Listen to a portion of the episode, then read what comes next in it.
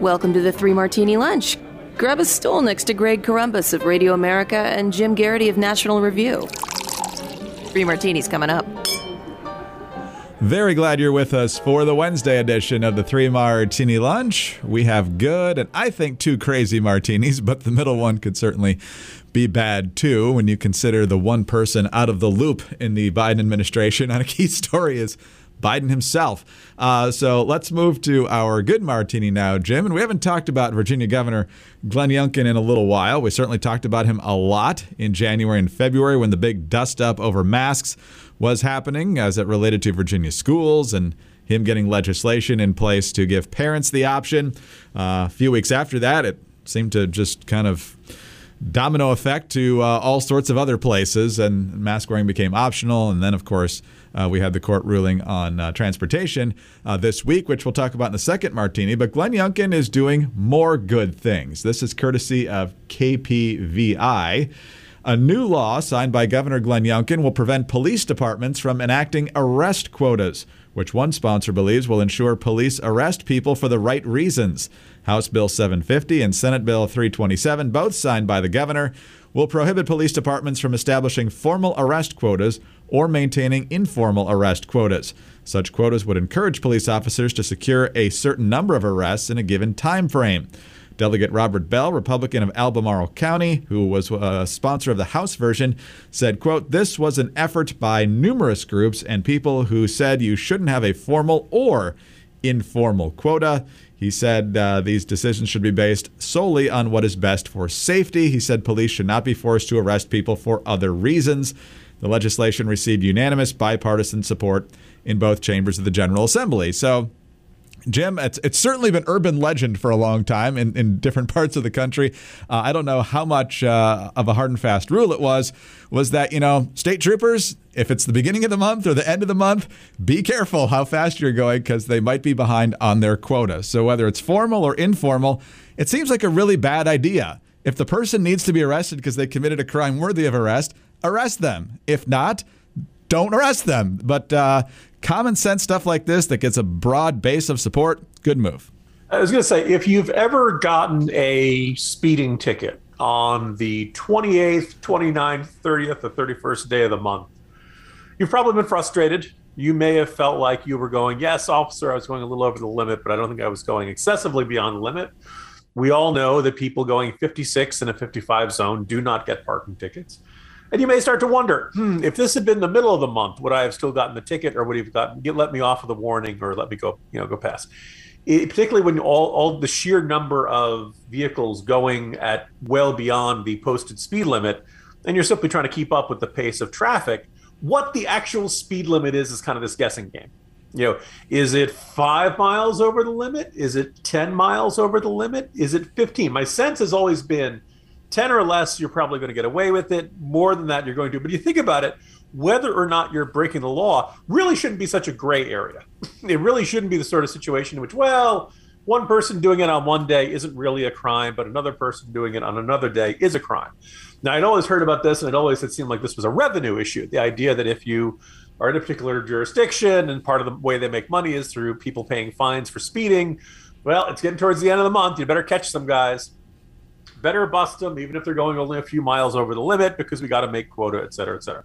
The idea of an arrest warrant, like, what do you do if your policies are working and crimes go down? right. Better, better, quick, jaywalker, get him. you know, like what are you what are you doing? Were you like, oh my god, we gotta well, we we have to arrest 15 people this month. You know, it's it's either it's written or maybe it's kind of informal, but if we show up with only 13 or 14 arrests, people are gonna think we're doing a really bad job. So we better go out and start arresting people. Um, that is a, a kind of ludicrous uh, application of this and completely contrary to the concept of the rule of law. I think we, we all believe in clarity. If the person broke the law, they should be arrested. If they did not break the law, they should be arrested. And we don't like the idea of this fuzzy middle period. Yes, there's always been a concept of prosecutorial discretion. Yes, the cop can always, you know, uh, has the option of letting you off with a warning if he genuinely thinks you're all right. You know, you just weren't, you know, trying to didn't realize how fast you were going, and you're trying to pick up your kid from daycare or something. Not that I'm describing anything that's happened to me. That sort of but anyway, this seems very you know common sense. This does, it's hard to believe this would have any bad consequences for law enforcement or for crime enforcement. And just as there was this gradually increasing hostility to red light uh, cameras, and people started noticing that more and more jurisdictions were treating them as a revenue source and not as an actual traffic safety source.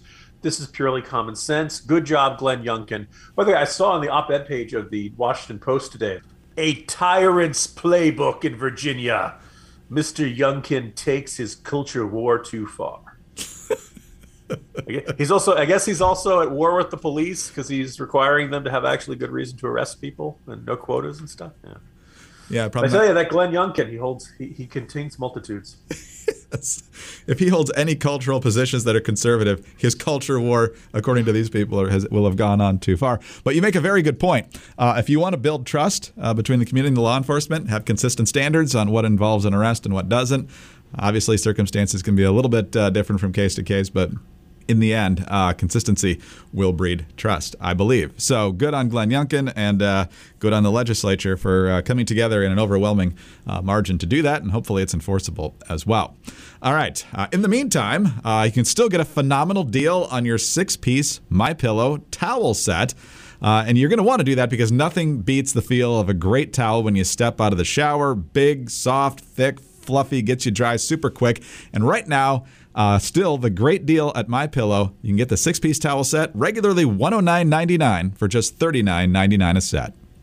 And in fact, you can be patriotic when you do it because the cotton used in the My Pillow six-piece towel set is grown right here in the United States. Now, some other towels might feel good, but they don't absorb very well.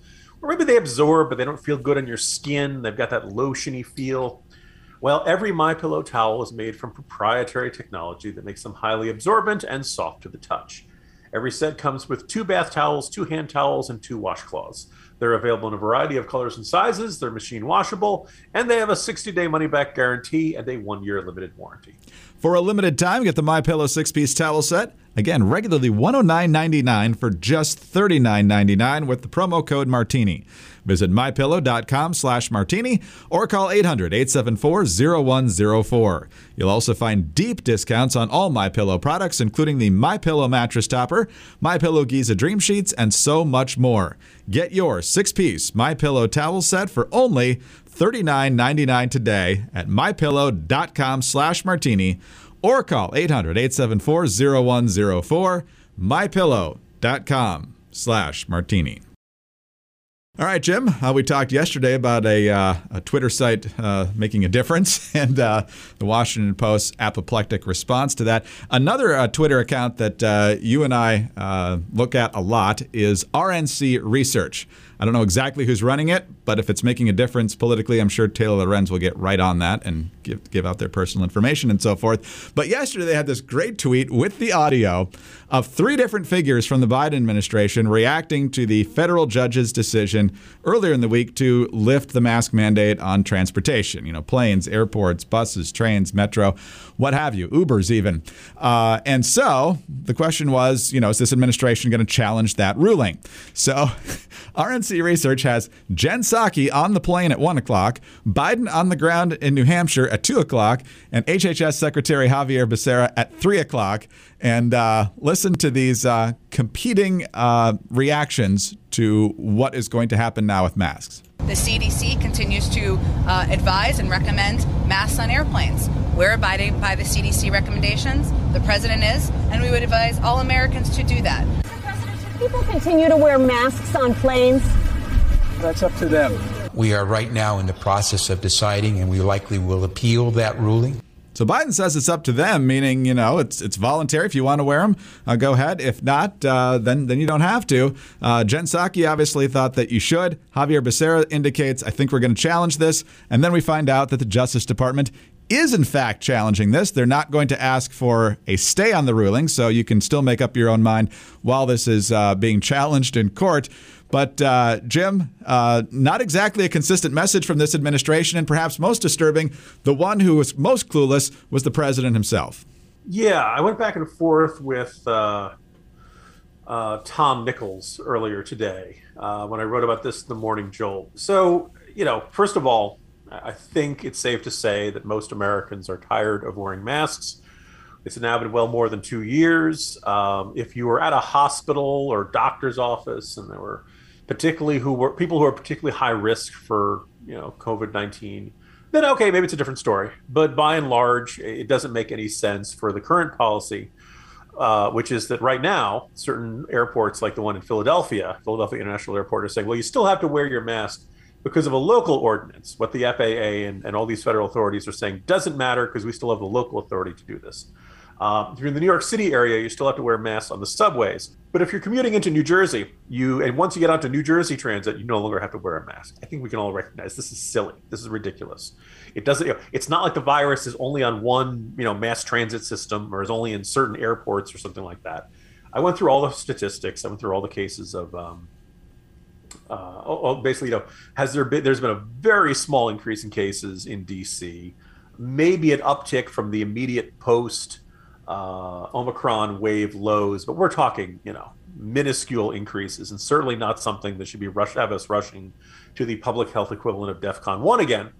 Then I would describe going to a store in Southwest Washington over the weekend. It was at Politics and Prose. It's a, you know, I think it's run by lefties, but it's generally I, I love bookstores. Almost always go to them, and they had a sign that said. Uh, you must wear a, sto- a, mask in this store. Now they have them to give away, and I had one in my car, but I'm like, you know what? I'm just not dealing with it. I'm not going to go in and maybe they lost a sale because I'm really bad at resisting the temptation to purchase purchase the book. But you know, there it's a free country. They the District of Columbia allows businesses to set their own policies, and if they want customers to wear a mask, fine, that's fine. Go ahead. I'm just not going to shop there because there are a lot of bookstores here in Virginia where I don't have to do that, and it just turns into a hassle. You know, if it was conditions like uh, you know, pre-vaccinations, if it was pre-boosters, all that kind of stuff, fine. If the staff wants to wear a mask, go right ahead, be my guest. But you want me to do it? No, sorry, I'm just not going to do it. I have options. I'm going to use those other options. And I think more and more Americans are in that mindset here. Now, the other aspect of this, which is frustrating, is Joe Biden being asked. And by the way, the question clearly was should Americans wear masks? It was not what should the FAA do, not what should the CDC do, what should the Department of Justice do, what should the Supreme Court do. Technically, Biden's they could be, but it was pretty clear. He was asked about the American people. The they, you know, uh, the they he's referring to refers to, you know, do what they want. And it is not the first case. In fact, it's now, I feel like these cases are coming more frequently. On top of, for God's sake, this man cannot remain in power. And what Russia is doing is committing genocide, where we've had White House staffers come out and say, well, actually, technically, no, it's not that. What the president said is the, the policy of this administration is the exact opposite of what the president just said. And it's kind of, it's turning into a frustrating, ridiculous policy. I'm sure they could say, oh, when you know, uh, when Biden said the American people should decide for themselves, he was speaking from the heart, Greg. As we all know, when you speak from the heart, you lie. or you say the exact opposite of what is true. Yeah, so when Biden uh, speaks from his heart, he's uh, not reflecting policy because we never actually create policy based on what you truly believe. So. well, yeah, he's kind of this like pundit or so. He's like this outside observer to the administration who just kind of rattles off what he thinks, and some days it lines up with the administration. A lot of days it doesn't. It doesn't set policy. It's not like he's the decider, as uh, George W. Bush described himself. He's just some guy who runs along and talks about uh, this sort of thing, but who in the end really doesn't decide what federal policies ought to be. No, no, sorry, it's just um, you know, it's it's guessing. He's he's just kind of rambling, guessing. Grandpa gets confused, and sometimes it relates to. Uh, what the policies are going to be. But a lot of days it's just some guy saying stuff. Nobody really cares. Nobody really pays attention. It's grandpa. You know, he always goes off on these rambling stories. Jim, I also noticed that the Democrats and the Biden administration did not take your advice to just accept this as being thrown in the briar patch and let the thing expire. Yeah. And then if anything bad happens, blame somebody else for it. But nope, nope, nope. They got to keep fighting. I mean, at this point, it's like you might as well just come out and say, "Okay, let's go out. You know, we will do everything we can to keep you uh, uh, to keep you in masks." Right. If you want more masks, America, vote for the Democrats. Just just let Biden let it all out. All right, uh, let's move on to our uh, third martini, our second crazy, and uh, Jim. Adam Kinzinger. We've talked about him before with a heavy eye roll, which is hard to tell when it's an audio podcast, but You can hopefully tell in the tone of our voice that Adam Kinzinger has kind of turned into a one issue guy. He's not running for reelection again to the House. He says he's just tired of Washington. I'm sure the fact that the Democrats uh, completely gerrymandered him out of his district had nothing, nothing to do with that decision.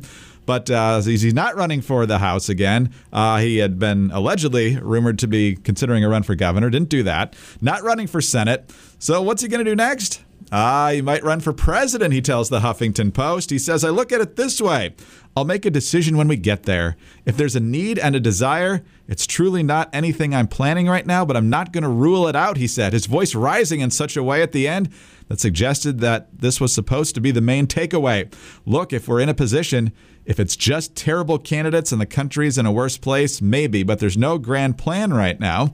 And then the reporter says, I asked Kinzinger whether he wants to run against Trump, who is expected to mount a third campaign for president. Quote, I would love it. I really would, he said, his eyes instantly widening. Even if he crushed me like in a primary, to be able to stand up and call out the garbage is just a necessary thing, regardless of who it is. I think it'd be fun. So, Jim, uh, it looks possible that in 2024, the role of Joe Walsh will be played by Adam Kinzinger.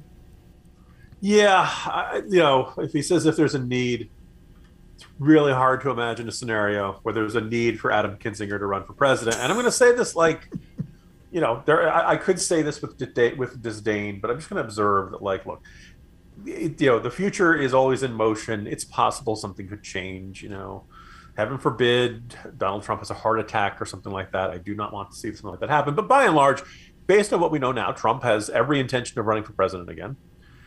The only guy who I could see taking it from him, and I'm not even going to say this is a likely scenario, but the guy who's been mentioned most often as a potential competitor is Ron DeSantis. Um, right now, it looks like he's going to get reelected in Florida, probably by a really healthy margin. He's gotten a lot of national headlines. A decent number of, Repub- of people who voted for Trump twice who talk to me know my opinion of them. I suppose they could be telling me what I want to hear, but generally they say stuff like, "Look, I voted for Trump twice, but I'd really like to move on. We need Trump without the circus. We need Trump without all the distractions, or something like that." And when they look at Ron DeSantis, they see that. They see somebody who gives them either the same or the approximate same as all of Trump's strengths without all of Trump's weaknesses. And he isn't going to spend the campaign ranting about 2020 and Venezuelan hackers and the election was stolen and stuff like that. So I think if there, if you really don't want to see Trump being the Republican nominee in 2024, you really should be leading the Ron DeSantis fan club. I have not seen most of the people who are, who let's just say made a profession out of opposing Donald Trump, uh, for, you know, since uh, since 2016. The Mark Sanfords of the world, I think Kinzinger fits in this category. Um, I would say technically Jen Rubin, but it's hard. People have a hard time remembering she was ever a Republican or a right of center. But the people who are really, really uh, anti the people at the Bulwark, for example, by and large, if, if they've ever written a nice thing about Ron DeSantis, I've, I've missed it. Right? They, they are not Ron DeSantis fans. You're not going to. You know, I actually, you know, I think um, Larry Hogan in, Ma- in Maryland is doing a pretty good job as governor out there, but he's not going to go walk in and win the Republican nomination. I'm sorry. Just you got you got to deal with the reality here. Um, there is no, you know, you, you can be the Mark Sanford, you can be the Joe Walsh, you can be the I am the Republican for Republicans who hate Donald Trump. And that is, if you're lucky, 10% of the, of the primary voters these days. I, I, I just don't see there, you know, I don't see that expanding to uh, 50% plus one or, or any larger chunk if you are out over, if, unless you are a rock ribbed, indisputable conservative. If you want to have somebody else besides Trump to be the uh, nominee, then you need to have be both a conservative you need to be good on television. You need to have a whole bunch of good qualities. And you probably need a way to make Trump voters to say, hmm, well, I like Trump, but I kind of like what that guy's doing over there, too. He, he kind of reminds me of Trump in the good ways. So, you know, could DeSantis do that? I don't know. It's a little, yeah, it's, I'm not saying it's an easy shot, but I think it's a plausible shot, much more plausible than Kinzinger. So I really am saying anything like, what is the scenario where the only way, way Kinzinger can be a factor is that if it is a close race and that Kinzinger effectively plays the John Kasich role in which he gets into the race and he splits the anti-Trump vote. because let's face it, you know, Trump. There's a good chunk of Trump voters who are going to stick with him no matter what he does, no matter how much he says about 2020 election, no matter how crazy his stuff gets. He's gonna. They're going to stick with him. So if you want somebody else besides Trump to be the nominee, you got to get as many people unified behind one alternative as possible. And I'm telling you now, that alternative is not going to be Adam Kinzinger. It's also not going to be Larry Hogan. Uh, I think uh, Liz Cheney's getting a lot of grief that she doesn't deserve, but no, it's not going to be her. You know, it's going to have to be somebody who's just Trumpy enough to make Trump supporters say, hmm, maybe I like that guy. Right now, I think DeSantis is the best shot. There are a couple other people who I think would be good, can, you know, good national candidates. Greg Abbott in Texas. I think uh, Tim Scott of South Carolina is a guy I've wanted to run for president for a long time. I think he's terrific. You know, maybe some of these, but right now these guys aren't making a lot of noise about running. I think mo- these guys are all relatively young, and I'm sure a bunch of them can say, you know what? Either 2028, we're either going to have a Republican president, and things will be great, or in 2028, there will be an open slot. Trump will not be running, and I'll be able to uh, run, you know, in a much better political environment without the 800 pound gorilla in the room. So that's where it stands. And so I have no, I have no idea what Adam Kinzinger thinks he's going to do, unless he wants to form some super PAC and go on, you know, what I was describing in 2016 as these, you know, uh, high high pro, high profile book tours that are disguised as presidential campaigns. Jim, we are done for the day. Let's do it again tomorrow. See you tomorrow, Greg. Jim Geraghty, National Review. I'm Greg Corombos of Radio America. Thanks so much for being with us today. Do subscribe to the podcast if you don't already. Also, uh, thank you so much for your five star ratings and your kind reviews. Get us on your home devices. All you have to say is play Three Martini Lunch podcast. Follow us on Twitter. He's at Jim Geraghty. I'm at Dateline underscore DC. Have a great Wednesday, and please join us again on Thursday for the next Three Martini Lunch. This week on the Federalist Radio Hour. Um, a lot of people have theories about the so-called sex recession, which is actually pretty well established at this point. Um, at least with you know millennials and now with Gen Z, they're just generally lower risk takers. Um, it's mm-hmm. actually pretty amazing. Like even getting driver's licenses at lower rates. Uh, there's there's all kinds of stuff going on there. I'm Emily Jashinsky of the Federalist. Subscribe to the Federalist on iTunes or wherever you get your podcasts.